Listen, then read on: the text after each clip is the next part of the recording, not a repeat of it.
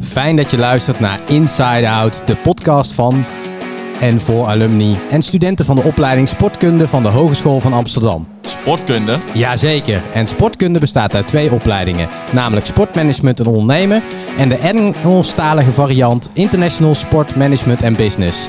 Ah, jij bedoelt SMNO en ASB dus. Precies, mijn naam is Jabbo. En ik ben Daan en we zijn allebei oud SMNO'ers. En vandaag spreken wij met Doris Stolk. Klopt helemaal, mannen. Welkom Doris. Dank jullie wel, dank jullie wel. We zijn ontzettend blij dat we jou als gast mogen ontvangen vandaag. Ach, en jij hebt, eh, ja, jij hebt je tijd eh, binnen SMNO eh, hele mooie stages mogen vervullen. Ja, Verder ben je na je studie aan de slag gegaan als ondernemer, waar je ook naast werkgebied de nodige levenservaringen uitgehaald hebt. ja zeker. Ehm, maar we kennen je vooral als iemand die onwijs goed balans weet te houden tussen werk en privé. En daar zouden we wel meer over willen weten, Doris. Een mooi compliment. We beginnen goed. We Ja. beginnen goed. Ja, dank jullie wel. En dat was eigenlijk ook meteen dat we, dat we dachten van, hoe doe je dat? Ja. Twee dagen in de week werken Ja, en een hele goede papa zijn. ja. En ja, dat, dat, dat, daar heb je heel bewust voor gekozen. Ja. ja, ik denk wel eens andersom van hoe doen jullie dat? Weet je wel? Zoveel dagen in de week werken en daarnaast nog alle ambities eh, op privégebied. En eh, ja, voor de rest heb je nog familie en vrienden. Je moet het allemaal, ja. Dus ik dacht eigenlijk, wacht even, we moeten het even omdraaien. Wat zijn nou de dingen die ik eigenlijk heel graag wil? En waar wil ik mijn aandacht en liefde en tijd aan besteden? En eh, vanuit daar eh, draaien we het om. En eh, hoeveel moet ik dan nog gaan werken? Om te realiseren dat ik op het andere gebied veel tijd en liefde en energie overhoud.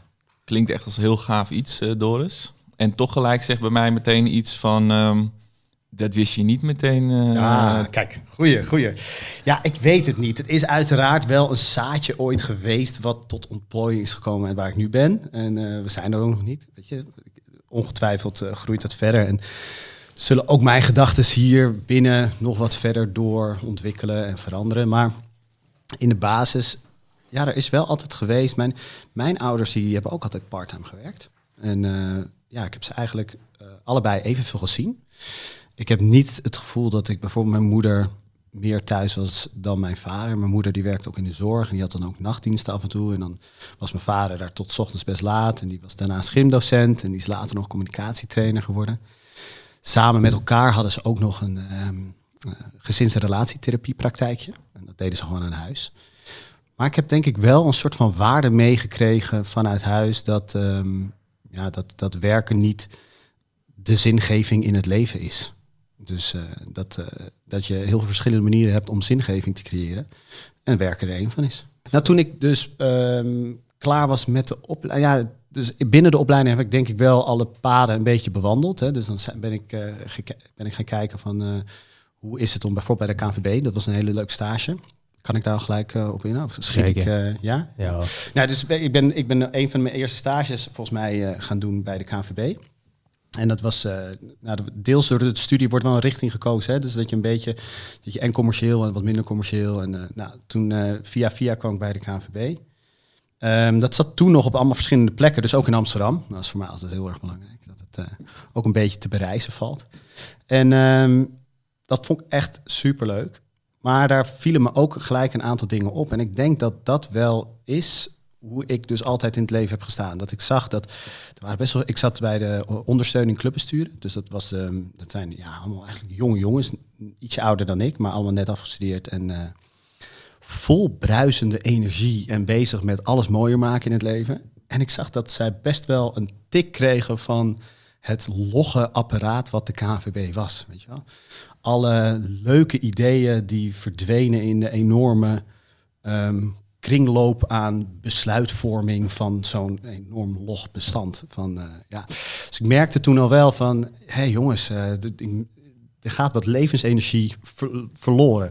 Hoe ouder ze werden eigenlijk bij die jongens die, eh, waarmee ik samenwerkte, hoe meer ik het idee had dat ze zich een beetje neer hadden gelegd bij de situatie waarin ze zaten. Dat het gewoon, ja, de besluitvorming is traag en we kunnen niet altijd alles realiseren. En dus toen zag ik eigenlijk aan die kant, oké, dit is een beetje, hadden we natuurlijk binnen de opleiding ook al wel een beetje, hè, dat dit de keerzijde is van als je dan eh, als veredeld ambtenaar ergens aan de slag gaat, dan heb je heel erg te maken met dat je altijd moet verantwoorden. En eh, nou, daar zitten veel regels aan vast. En eh, later kreeg ik via via dan de kans om bij Heineken een stage te lopen. En dat was eigenlijk totaal andere kant. Dan ook nog Heineken International. Een beetje de crème de la crème. Ja, en daar was het precies andersom. Weet je wel, je had je idee nog niet uitgesproken of het zakgeld, de zakgeld stond op tafel om het te gaan uitvoeren. Dus dat is ook mega vet om dat te zien. Maar de keerzijde daarvan was weer dat ik zag dat mensen zo bezig waren met hun werk. Ze waren ook echt, daar moet ik echt wel bij zeggen, stuk voor stuk waren ze zo goed in wat ze deden. Werd ik persoonlijk nog onzeker van. Want ik denk niet dat ik zo goed was in wat ik deed. Ik, deed prima. Maar de crème de la crème zat daar. Dus het was wel, uh, was wel pittig. Maar dat bracht ook een beetje met, met zich mee dat als iemand bijvoorbeeld aan mijn tafel kwam staan s ochtends en ik dacht dat hij iets aardigs zei, dat hij eigenlijk gewoon iets van me nodig had en daar een praatje omheen had bedacht, zodat ik het voor hem ging doen. En toen dacht ik, ja, dit is nou weer de keerzijde van deze kant van de medaille. Ja. Ja, dat zijn zomaar eens even twee uh, stages dan die je er doorheen fietst. Ik, ja. ik noemde het in de inleiding al uh, ja. dat je wel mooie stages gelopen ja. had. En, ja. Die liggen dan ook zo klaar op je, op je tong. Ja, altijd shoot for stars, dacht ik. Maar je zegt, ja, ik ben opgevoed... Toch nog even terug, want je zegt, ik ben opgevoed... Um, hè, door mijn ouders werkten part-time. Ja. Um, en je ging toch een studie doen wat gericht is op management en ondernemen. Ja. Wat was de drijfveer? Kijk, uh, mijn uh, opa heeft de ALO gedaan. Um, die heet iets anders in Indonesië, maar uh, hij komt uit Indonesië en daar heeft hij de docentopleiding voor sport gedaan. En die is naar Nederland teruggegaan, want zijn opa was weer Nederlands. Dus. en zijn vader was directeur van een basisschool daar. en die zijn op een gegeven moment terug naar Nederland gekomen. En toen is mijn vader later ook in Nederland, in Amsterdam, ook de ALO gaan doen. Dus ik denk dat de ALO eigenlijk de logische, ja, weet je, in het begin als je 18 bent, dan zeg je, nou, ik ga sowieso niet doen wat mijn ouders gedaan hebben. En na drie jaar werken en om je heen kijken, denk je, oké, okay, is goed, ga ik toch maar gewoon die kant op. Want het is wel gewoon het leukste. Maar ja, omdat we nu ook SMNO hadden, dacht ik, door de keuze van ALO beperk ik me misschien toch iets te veel, uh, of, of kies ik al te veel voor leraar. En leraar lijkt me eigenlijk best wel leuk, maar niet alleen of zo. Dus ik dacht, nou, weet je wat, als ik nou SMNO doe, dan hou ik misschien alles nog wat breder en nog wat meer open. Daarbij dacht ik ook niet per se dat sport alleen leuk was. Ik vond heel veel dingen binnen ondernemers, uh, ja, vond ik, uh, ja, die hele faculteit. Economie vond, was altijd best goed in en wiskunde vond ik ook niet heel vervelend. Dus ik dacht eigenlijk van, dit is wel een logische keuze. Sport, maar niet helemaal. Dus, ja. Oké. Okay. En hoe waren jouw, jouw eerste jaren dan? Um, bij, op de opleiding, het eerste jaar was best wel pittig. Um, want ik, heb, uh, ik had in mijn schooltijd, toen ik 12 was, heb ik een uh, tumor in mijn bot gekregen. Althans, die zat er waarschijnlijk al even, maar we wisten nog niet dat hij er zat. En op een gegeven moment brak ik mijn arm continu. En uh, toen was wel duidelijk dat, dat er iets mis was met mijn arm. En toen ben ik geopereerd. In eerste instantie hebben ze een stukje bot weggehaald. Ehm, dat is later nog eens gedaan, want toen was het teruggekomen. En toen hebben ze wat groter stuk bot weggehaald. Ehm, dat is toen volgens mij nog een derde keer teruggekomen. En toen hebben ze gezegd, oké, we gaan nu een wat groter stuk weghalen. En dan hebben ze mijn kuitbeen uit mijn been gehaald. Dus uit mijn linkerbeen hebben ze mijn kuitbeen verwijderd met een, grote, met een groot bloedvat. En die hebben ze in mijn arm gezet, in mijn rechterarm gezet. Um, die laatste operatie was toen ik 21 was. Uh, dat was dus toen ik net de opleiding was begonnen. Dus het was om mijn twaalfde begonnen, maar de laatste operatie was om mijn 21ste. En dat was in het eerste jaar van SMNO. Dus ik heb in het eerste jaar van SMNO gelijk wel wat uh, het nodige gemist. Ik kan, me heugen dat ik 28 punten had uh, aan het einde van het eerste jaar. Dus ik had uh, best wel wat achterstand opgelopen. Dat was eigenlijk nog niet het vervelendste. Die operatie was best wel een complexe operatie geweest. Die duurde 18 uur. En hoe langer je, dat is mij later verteld, hoe langer je in een operatie bent en hoe langer je dus in narcose wordt gehouden, hoe langer het ook vervolgens weer duurt om je concentratie terug te krijgen en dergelijke. Nou, dat, ik dacht natuurlijk dat dat mij niet zou gaan gebeuren, maar ook mij gebeurde dat. Ja, ongelooflijk. En um, ja, dat, dat, dat was wel een periode die wel zwaar was. Want eigenlijk heb je het gevoel dat je gewoon alles wel kan, alleen concentreren lukt niet. Dus uh, nou, gelukkig naar de kroeg gaan en zo ging dus supergoed toen. Ja, dus dat, uh, dat heb ik toen maar eventjes voor elkaar ingewisseld. Dus de soos is jouw bekend terrein? Ja, ja de soos, uh, ja, die ken ik redelijk, ja. Die, die, dat, ik kan me voorstellen dat in, in, in die levensfase en ook als je dan op zo'n opleiding komt, dat je zoiets ja, moet overwinnen. Ja, eh, dat dat ook wel, dat geeft natuurlijk ook bepaalde levensinzichten en ja misschien wel hoor. Ja, nee, nee uiteraard wel. Uiteraard wel. Maar wat het precies met je doet, dat kan je denk ik, daar heb je niet zo goed vinger aan de pols. Want Nee. eh, wie was ik daarvoor en wie was ik daarnaast, maar, daarna. Maar het is zeker zo dat het dat met je doet. Ehm, misschien dat het ook problemen relativeert. Hè? Ik heb nu ma- eh, mijn beste vriend nu, die, eh, die heeft kanker en eh, die heeft nu een aantal chemokuren. En die zei nu laatst ook de hele treffende woorden dat alle problemen die er daarvoor had, geen problemen meer waren. Weet je, het wordt gewoon super relatief natuurlijk. Alles wat je op je werk denkt van, ah, daar zit ik echt mee. En dan kan je s'avonds over voelen. Nou, opeens gaat het niet goed met je en dan is het helemaal geen probleem. Hoezo was ik daar ooit, me daar ooit druk over gemaakt? Dus ongetwijfeld is ook zoiets bij mij gebeurd in die periode. Ehm, ik vind het altijd heel moeilijk om te zeggen wat er gebeurd is. Omdat het ook zo'n uitgestrekte tijd is. 12 tot 21. Ja, het is ook gewoon de vorming van je adolescentie. ehm, van wie je wordt en wat je bent. En vervolgens in je twintiger jaren ook. Ja, het zal zeker bijgedragen hebben tot wie ik nu ben. En misschien ook wel ehm, me de kant op hebben geduwd dat eh, werk alleen helemaal niet een doel op zich moet zijn. Mm. En dat gewoon ontwikkeling van jezelf, eh, dat dat gewoon op heel verschillende manieren kan. En dat dat heel anders kan invullen. Ja. Als SMNO moet je altijd eh, een mooie stage regelen. Ik weet dat ik in, in het tweede jaar een stage moest regelen en dat het ook wel spannend was. Ja, Eh, ja, KNVB, ja. IDT zit er trouwens ook nog tussen. Heineken, IDT. Ja. Hoe, hoe Ja, kom je bij IDT? Terecht? Nou ja, daar kom ik dus nu over na te denken. Omdat je zegt, hoe kom je daar naar terecht? Toen dacht ik, hoe kom ik daar naar terecht? Nou, ik ging de avond vierdaagse met mijn broertje lopen. Die is tien jaar jonger. En eh, op een gegeven moment liep ik naast iemand en eh, die had een shirtje van IDT aan. En eh, ja, we zaten gezellig te kletsen. En, eh en wat eigenlijk, eh, ja, met de avondvierdaagse, je hebt, je hebt wel genoeg tijd. dus helemaal met een broertje die tien jaar jonger is, het schiet allemaal niet zo op. En we zaten gewoon gezellig te kletsen. En ik zei, hey, wat leuk, ben je wel eens... volgens mij had hij een Sensation, shirt, sensation ding aan. Ik zei, ik had er oh, wel eens van gehoord, wat tof. ik ben er nog nooit geweest, maar ben je er wel eens geweest en zo? En toen was hij nog heel bescheiden. Zei, ja, ja, ik ben er wel eens geweest. En oké, wat leuk. En wat, eh, gewoon een feestje? Nou, nee, ik, ik doe daar wat. eh, nou, al met al, het was Duncan Stefijn. en eh, de, de D van IDT, want IDT staat voor Irwin, Duncan en Theo. Maar naar ik mij meen te herinneren, wilde Theo het eerste feestje niet helpen met opruimen. Dus Theo mocht niet meer meedoen. Dus Eerman en Duncan zijn vervolgens doorgegaan. Maar de naam IDT was geboren. En dat heeft heel lang, ja, dat nog steeds natuurlijk. Nou, en Duncan, geweldig leuke jongen. Eh, echt jonge geest. Hij was trouwens, hij was natuurlijk gewoon op leeftijd. Maar die gedraagt zich nog steeds als een hele jonge, verse geest, frisse geest. En ehm, nou, toen eh, gewoon de stoute schoenen aangetrokken. Op een gegeven moment, hey, jullie moeten stage gaan lopen. Zei, Oké, ik, ik ben een tijdje geleden met Duncan tegengekomen. Dus eh, gewoon een berichtje gestuurd naar Duncan. Gezegd, hey Duncan, ik moet stage lopen. Kan ik dat bij jullie doen? Nou, Duncan heeft mij vervolgens doorgestuurd naar iemand anders. En ja, ik weet niet of ik vervolgens op mijn kwaliteiten binnen ben gekomen... of dat de jongen ook dacht, eh, Duncan heeft deze doorgestuurd, eh, kom maar, anders. Maar IDT ook, man. Het zijn allemaal, dit soort, zijn zulke toffe bedrijven om eh, van binnenuit gezien te hebben. En op, op die leeftijd dan al eventjes in mee te lopen. Wat me daar echt heel erg bij staat, is de teamgeest van IDT. Iedereen had zijn eigen manier van werken. Er waren een aantal jongens die al best wat ouder waren, maar gewoon nog full in die uitgaanscirkel leven zaten. Dus die kwamen gewoon bijvoorbeeld op vrijdag altijd om half één pas binnen. Die werkte gewoon vrijdag van half één eh, tot... eh, dan werkte gewoon wat minder en dan werkte ze dat op maandag en dinsdag weer bij of zo. Want op donderdag werd ook al uitgegaan. En, eh, er was heel veel vrijheid in. Het enige was dat iedereen altijd samen lunchte en dat gaf ook een mega cohesie. Dat was ook echt eh, goed.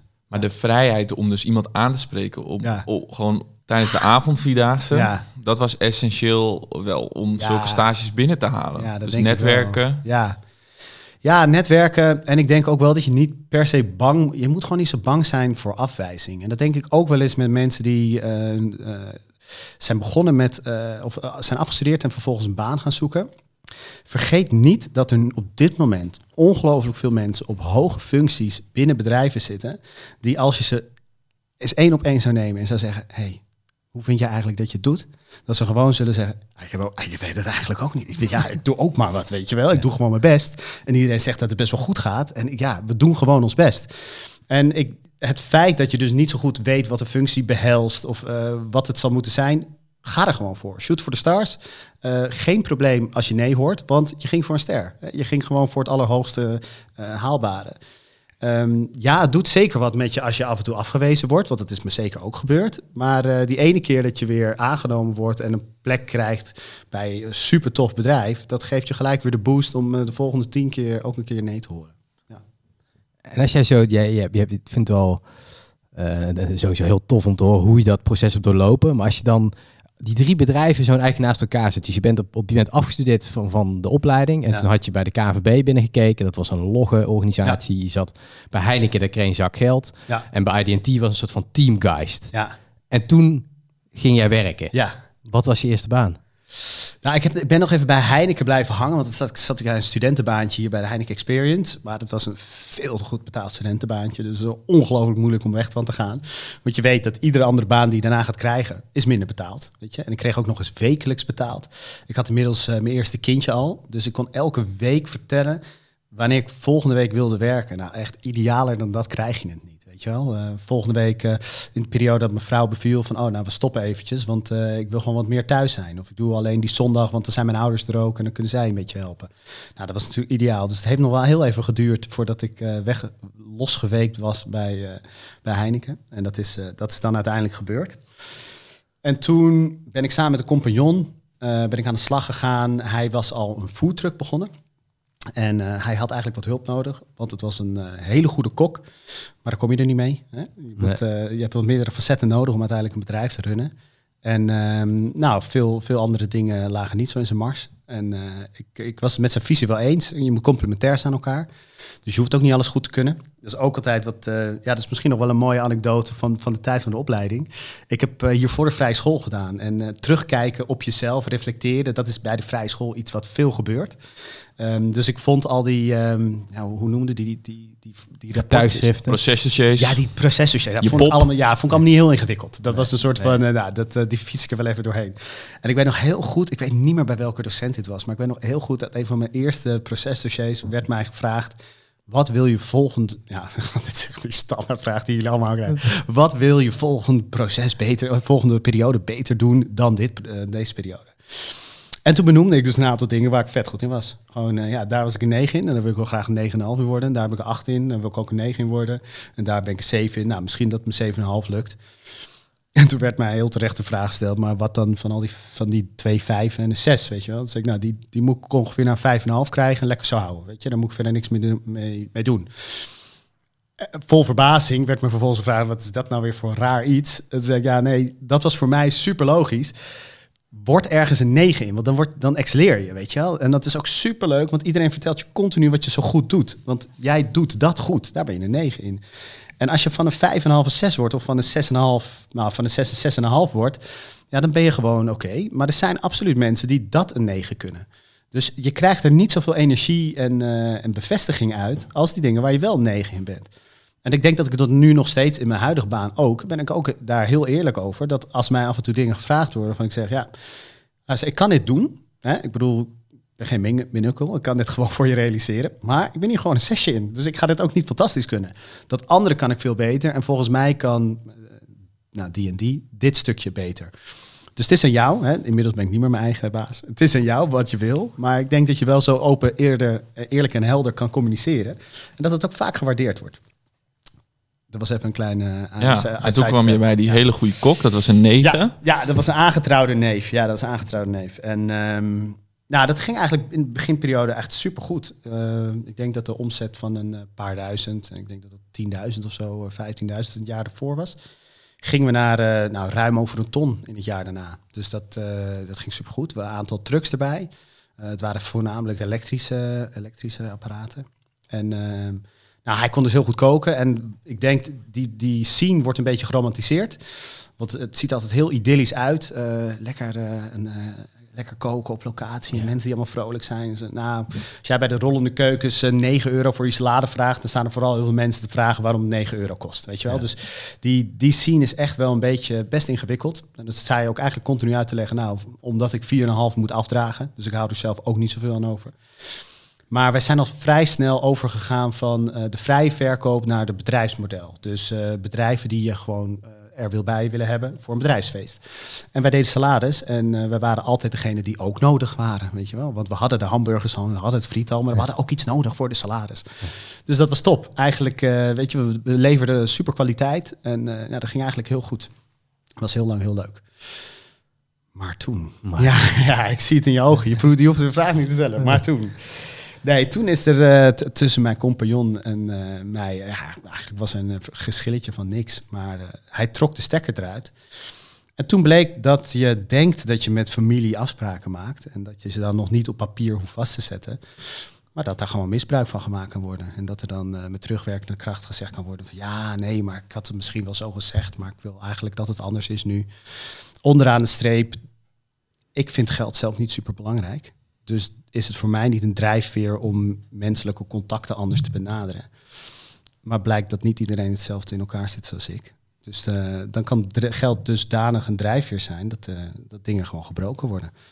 Nou, dat was wel een hele goede levensles. En vanuit je eigen waardes, wat, wat leer je daar dan? Want, want ja, ja, het, is niet, het is niet een hele makkelijke situatie. Nee, nee, nee, het is een vreselijke situatie. Sterker nog, het is een rechtszaak geworden en die rechtszaak is een drama. Als ik nu ooit iemand een advies kan geven, overigens, ik ben dus toch teruggegaan naar SMNO. En ik heb dit een keer doorgesproken met Rem en met de jongen van Sport en Recht. Ik ben Remco, kan het zijn dat er toen Remco was van Sport en Nou, ik ben niet heel goed in namen. Maar ik ben nog een keer met hem, met hun dit ook gaan bespreken. En uh, zij zeiden ook van ja, luister, gelijk hebben en gelijk krijgen is iets anders. En het proces om je gelijk te gaan krijgen in een rechtszaak, helemaal als eisende partij, is heel ingewikkeld. Um, dit gaat je heel veel slapeloze nachten bezorgen. Ga dit van tevoren settelen. Uh, ondanks dat het waarschijnlijk totaal niet is wat je ervan verwacht, probeer dit op voorhand te gaan settelen. Nou, dat hebben we heel lang geprobeerd. Um, maar de tegenpartij werd echt, ja, kijk, als hij een aanbod doet en ik doe een ander aanbod en hij gaat daardoor zijn aanbod verlagen, weet je ook dat een partij eigenlijk helemaal niet bezig is met eruit komen. Hè? Hij is eigenlijk gewoon aan het, plagen of aan het irriteren. Of, uh, wat dan ook zijn motivatie mocht zijn. In ieder geval, het is heel duidelijk dat de tegenpartij er niet uit wilde komen. Dus het, ja, het leek daar gewoon niet op uit te kunnen draaien. Dat kon gewoon niet. Um, maar nu, als ik iemand anders een advies mag geven, dan zou ik heel graag het advies uh, repliceren die, dat ik destijds heb gekregen. Ondanks dat je misschien uh, het idee hebt dat je ongelooflijk veel recht hebt op meer. Um, het is je gezondheid en de slapeloze nachten. En vergeet ook niet, een vader die heel erg lief is en die er heel erg mee bezig is, die slaapt er ook slecht van. Weet je? Het is dus eigenlijk niet eens alleen een keus voor jezelf. Dus um, ja, um, neem je verlies. En uh, neem het als levensles. Het is een levensles die je financieel uh, wat heeft gekost. Maar die je dan vervolgens niet iets gaat kosten op fysiek en gesteldheid. En ik denk dat dat een hele belangrijke les is. En wat je eruit haalt, en dat heb ik later ook wel gezegd, is ik zou dingen niet zo heel erg anders hebben gedaan. En dat is denk ik heel mooi om te zien. Ik reflecteer op mezelf hoe ik het destijds gedaan heb en wat er gebeurd is. Um, ik wil eigenlijk behouden wie ik ben. Dus ik wil um, het vertrouwen wat ik in mensen heb, wil ik niet door zo'n situatie veranderen. En ik heb laatst ook, ja, ik ben, ik ben niet zo goed in namen jongens, maar ik heb laatst een boek gelezen en dat was van een, van die meiden van de correspondent. En dat, die heeft een uh, heel artikel geschreven. En dat gaat dus over uh, alle verschillende zwendels online. Hè. Mensen proberen linksom of rechtsom geld uh, los te kloppen.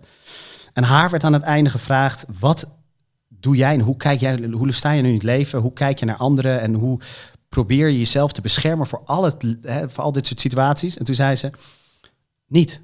Ik vertrouw gewoon mensen. En ik weet dat er een aantal keer in mijn leven dit gaat gebeuren. Ik word opgelicht en dan doet het even pijn. En dan weet ik dat dat een onderdeel is van wat de wereld, hoe de wereld in elkaar zit. En dan gaan we gewoon weer door. Maar we gaan blijven wel dat vertrouwen in elkaar hebben. Want uiteindelijk is het continu leven met uh, aan de andere kant. Dus de, de, de wantrouwen en zit het wel goed en zo. Dat is helemaal niet leuk. Dat moet je jezelf niet willen aandoen. Ik denk dat ik dat eruit gehaald heb. Gaaf. En ook gaaf dat je ehm, echt een mooie les. En ik vind het ook wel leuk dat hij zo refereert even nog naar de docenten Rem, onder ja. andere. Ja, Rem. Ja. En ja. Uh, ja. we hebben Rem gevraagd om uh, op paar woordjes voor jou in te spreken. Oh, oké, wat leuk. Als ik aan Doris denk, dan denk ik aan Langeveld, een van de pedagogelaar van vroeger. En die heeft ooit gezegd, eh, volwassen worden, dat heeft, eh, eigenlijk komt het er neer dat je dan zelf verantwoordelijk, zelf bepaald bent. Bepalend bent. Dat betekent dat je eigenlijk kan instaan voor je eigen keuzes. Nou, Doris is een man van keuzes en vooral instaan voor die keuzes. Uh, als ik aan Doris denk, dan denk ik aan balans. Hij heeft een balans gevonden tussen zijn uh, overmatige intelligentie, zijn werklust, maar vooral ook zijn privé. Uh, hij heeft een gezin. Hij kiest er bewust voor om niet meer te werken dan hij met zijn vrouw heeft afgesproken. En daardoor gaat het fantastisch. Als ik aan Doris denk, dan denk ik aan creativiteit gekoppeld aan een enorme werklust. Wat hem heeft geleid tot, wat heeft geleid tot, tot prachtige stages die je normaal gesproken niet kan lopen. Uh, ga maar eens uh, denken dat je als stagiair ineens ook het Heineken Holland House mag runnen. Niet eens mee als stagiair, maar gewoon runnen. Uh, of dat je gewoon bij Heineken of bij IDT mag blijven, omdat je daar verschrikkelijk goed je best hebt gedaan. als ik aan Doris denk, dan denk ik aan iemand die jaren later nog steeds mij opzoekt. en andersom, als we elkaar nodig hebben. En als ik aan Doris denk, dan denk ik aan een top 10 van beste studenten aller tijden de Wall of Fame, waar hij sowieso in de top 5 terechtkomt. Uh, het leuke van Doris is, en als ik aan Doris denk, dan denk ik daar ook vaak aan, dat hij helemaal niet in het excellentieprogramma heeft gezeten. En waarom heeft hij niet in het excellentieprogramma gezeten? Omdat hij zelf zei, maar je kan ook excellent zijn zonder dat excellentieprogramma. Als ik aan Doris denk, dan denk ik aan waarom ik bij SMNO wil werken. Zo.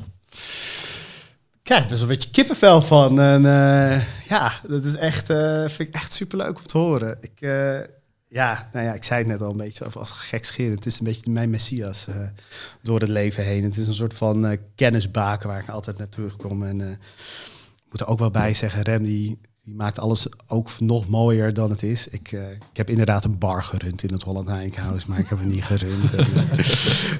he, maar dat zijn de details. Het is zo ongelooflijk leuk om te horen. En ik, ja, ik, ik sta er best wel perplex van. Um, hij heeft, ik heb hem ook gevraagd om mijn uh, verhaaltje te doen op mijn afstuderen.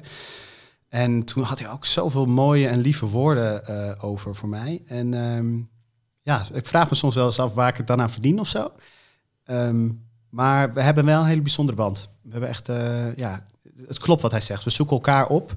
En uh, als iemand mij belt en die zegt, uh, ik heb van Rem je nummer gekregen, nou, dan maak ik tijd. Dat, dat zal ik gewoon doen. Of het nou voor die student is of dan voor Rem. Ik wil dat, ik, ja, dat. Dus ik vind het heel erg leuk om te horen. Ja, ja echt heel leuk om te horen. Superleuk. Ja. Hoe, hoe, hoe, hoe is die band zo ontstaan? Wat is daar gebeurd tussen jullie? Nou, het begon allemaal met mijn moeder. Ja, dat is een beetje een gek verhaal, maar dat is echt waar. Rem en mijn vader, die hebben samen gestudeerd. En het is de running gag geworden dat ik altijd de groeten aan mijn moeder moest doen en niet aan, en niet aan mijn vader. Dat was niet nodig. Maar wel eventjes aan mijn moeder, want uh, hij was gek op mijn moeder. En uh, terecht, mijn moeder is een prachtige, mooie, geweldige vrouw.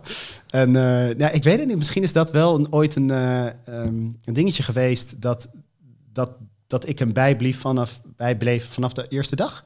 Nou, dus wat dat betreft, Rem krijgt ieder jaar volgens mij een hele bak vol met krediet van iedereen. En, uh, maar het, het, kan, kan nooit genoeg zijn. Het is echt een hele bijzondere man. Ja. En hij zet jou gewoon in de top 5. Ja, absurd man. Absurd.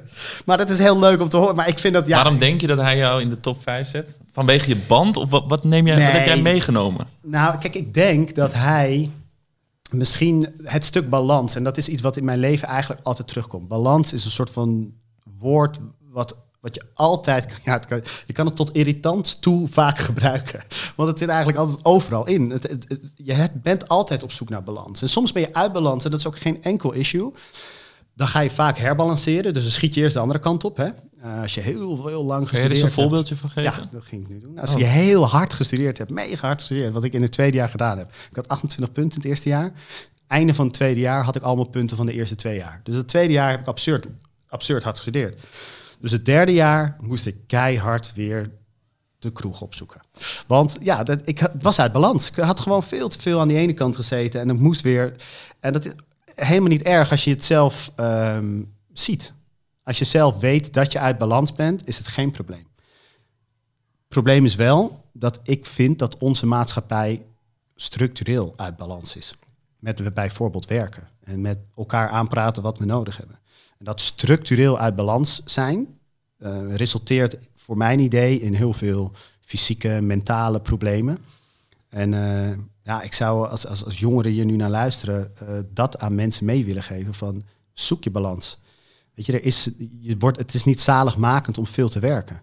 We hebben ooit ook tegen elkaar gezegd dat als je iemand een harde werker vindt, dat dat een positief iets is. Hoezo, is hoezo is het per se positief als harde werker? Ja, ik werk hard, af en toe. En af en toe ook niet. af en toe uh, doe ik dan helemaal niks. Maar het is niet, je bent niet beter als je harder werker bent. Als jij zeven dagen in de week 80 uur werkt, dat is niet. Uh, dat is, ja, ik vind dat niet bewonderenswaardig. Ik denk, oh, je bent heel erg uit balans. En balans, heb jij dan ook nog um, he, die, die weegschaal, die zie ik dan zo voor me. Van he, naar de ja. kroeg en leren in ja. dit geval dan. Ja. Um, ben je daar op een, op een harde manier achter gekomen? Of is dat zo natuurlijk gegroeid? Um, ja, nee, ik denk het eigenlijk wel. Ik denk het eigenlijk wel. Ik denk dat ik persoonlijk iemand ben van alles of niets. Dus daardoor loop je continu aan tegen, oh, weer geen balans. Weet je? Ik ben nu in de corona, ik, ging, ik sportte vanaf uh, maart, maart, april afgelopen jaar. En dat deed ik dan vijf keer in de week. Of zes keer, of zeven keer. En toen uh, op 18 december ging de sportscholen dicht. En dat was ook direct het zijn voor extra bier in het weekend en met de Ajax. En ja, dan schieten de kilo's er weer aan. En daarna ga, ik straks weer, uh, ga ik bijvoorbeeld uh, eventjes hard zijn met mezelf. Met eten en met drinken. En dan, dus ik ben, ik, ik ben inderdaad iemand die altijd weet dat ik redelijk disbalans heb. Ja. En dat ik daardoor weer terug moet naar het midden. Ja. Dus het zijn periodes het is dat jou, die jou in balans houden. Ja, dat, is dat is ook een balans. Ja. Het lijkt nu alsof het continue balans, dat je die de hele tijd hebt. Kijk, maar ook jij bent dus absoluut veel ja, sporten. Ja, ja, ja, ja, En, en, uh, je streeft naar het één. Je streeft naar het één. Kijk, het ideaal scenario is dat ik altijd twee biertjes kan drinken en ook drie keer naar de sportschool gaan. Maar dat doe ik niet, dat weet ik. En dat is nog geen probleem, want dan moet ik dus zorgen dat die disbalans later gecorrigeerd wordt. In mijn dagelijks leven daarentegen nou, dit is ook redelijk dagelijks leven, maar in mijn werkleven, uh, daarin zit dat in principe ook. Kijk, als jij ervoor kiest om de komende drie jaar 80 uur in de week te gaan werken, dan zeg ik niet dat, dat, dat je dat niet moet doen. Ik vraag je wel, wat ga je daarna doen? Of wat heb je daarvoor gedaan? Um, want ergens moet die balans weer uh, komen. En ik probeer mijn dagelijks leven op werkgebied dat wel al van tevoren goed ingesteld te hebben. Ik werk standaard twee dagen. Nou, de, de komende periode werk ik even wat meer. Dan werk ik drie dagen. En dan, uh, nou, merk ik ook direct trouwens, dat is wel grappig. Maar ja, dat is een soort van eikpunt van, nou, dat zijn twee dagen. En het grappige is dat als mensen me nu vragen, wat doe je dan anders? Hè, wat doe je daarnaast? Uh, aan het begin, ik ben op 25e ben ik vader geworden. Dus ik denk dat dat, ja, dat is niet heel jong, uh, maar uh, in de stad wonend, uh, hoger opgeleid, ja, dan zit je wel in, in de jong categorie. En dat zijn veel van mijn vrienden natuurlijk ook. Dus um, ik denk dat ik destijds zei van, nou, ik ben, ik ben grotendeels vader. Hè. Veel ben ik, ik ben ook periode nadat het stopte na die rechtszaak en dergelijke. Toen heb ik heel een paar maanden ergens gewerkt. Toen ben ik eventjes echt, echt even pauze genomen. Veel gereisd in Azië, maar dus even echt helemaal niet gewerkt. En dan zeiden mensen ook wel eens van, Hè, maar wat doe je dan? Nou, die hebben dus nu allemaal zelf kinderen. En die zeggen, oh, ik snap eigenlijk wel wat je destijds gedaan hebt. Want ja, je kan gewoon je hele dagen vullen met hele leuke dingen met je kinderen doen. Dus dat is uh, in die periode geweest. En toen heb ik dus een jaar lang helemaal niet gewerkt. En ook dat is een disbalans. Ook dat is niet leuk. Want intellectueel werd ik op een gegeven moment te weinig uitgedaagd ik merkte dat ik het miste om met mensen een gesprek te hebben over dingen die me prikkelden. Uh, misschien filosofisch, misschien werkgerelateerd. Dat ik af en toe eens een deadline had, dat, ik, dat er iets moest, weet je wel, een stok achter de deur. Dus dat, uh, ja, balans. Begint al irritant te worden het woord, of valt het nog mee? Nee, maar ik denk dat het heel uh, een, een thematiek is waar heel veel mensen mee bezig zijn. En ik ben alleen benieuwd hoe doe jij dat, dat je dat, hoe reflecteer je daarop? Hoe ervaar je van, hé, hey, ik, ga ik vlieg uit de bocht? Want er vliegt natuurlijk tegenwoordig een hoop uit de bocht. Ja. Nou, ik denk dat het, wat je zegt, je reflecteert. Dat is denk ik iets belangrijks. Um, maar daar moet je ook tijd voor hebben. Uh, als je maar altijd doorgaat en gewoon... Uh, kijk, we hebben met z'n allen een beetje een maatschappij gecreëerd waar er één snelweg is. En we kunnen met z'n allen invoegen en die gaat één weg op. En ik denk soms wel eens, uh, er zijn mega veel wegen. Je kan continu uh, even ergens anders naartoe gaan. Maar de maatschappij vindt dat dan, die vindt er wat van. Hè? Dus als jij zegt, als, als ik tegen mijn familie zeg dat ik, uh, nou ja, tegen mijn familie is dat eigenlijk niet een ding. Maar toen ik tegen mijn vrienden zei, ik stop even met werken, moest ik het verantwoorden. Waarom ga je stoppen met werken? Als ik aan mensen vertel dat ik een paar dagen in de week werk, vragen ze waarom niet meer. Dus we hebben ook elkaar, we zetten de hele tijd de gezichten dezelfde kant op. En het is eigenlijk helemaal niet iets waarvan ik denk dat dat logisch is. Ik deed dit al uh, ik, heb, ik ben hierin gegroeid en ik doe dit al langer, maar ik kwam er later wel achter, want toen ging ik steeds meer lezen, want daar heb je er bijvoorbeeld ook tijd voor op het moment dat je niet zoveel werkt, uh, over minimalisme. En ik denk dat er heel veel dingen die ik doe uh, in, in het verlengde daarvan liggen. En ik heb ook heel veel dingen vanuit het minimalisme kunnen overnemen richting wat ik nu op doe. Ik had bijvoorbeeld, ik heb een heel klein huisje, we wonen daar met z'n vieren. Uh, sinds het moment dat wij heel veel spullen zijn gaan ontspullen, heel veel minder spullen in huis hebben, voelt het inderdaad heel veel ruimtelijker in ons huis. Dat is een hele praktische tip bijvoorbeeld die ik uit minimalisme krijg. Um, maar ja, ik denk dat er heel veel overlap is met uh, hoe ik denk en mijn visie is en het minimalisme. Ja. En dan zeggen je vrienden, we zeggen tegen vrienden, ja, ik ga nu even wat minder werken. Ja. En dan in helemaal het begin van de, van de podcast zei ja. je van, ja, dan vraag ik aan hun Waarom niet? Waarom werk jij vijf dagen? En, uh, hoe is die interactie dan? Wat, wat, krijg je dan terug? Ja, nee, maar dit, dit vind ik altijd zo leuk. Want uh, eigenlijk, als je erover gaat praten met elkaar, dan kom je al heel snel op uit dat wat de anderen doen, dat in, ook niet zo logisch is. Ze dachten alleen dat het logisch is, want de rest doet het ook. Hè?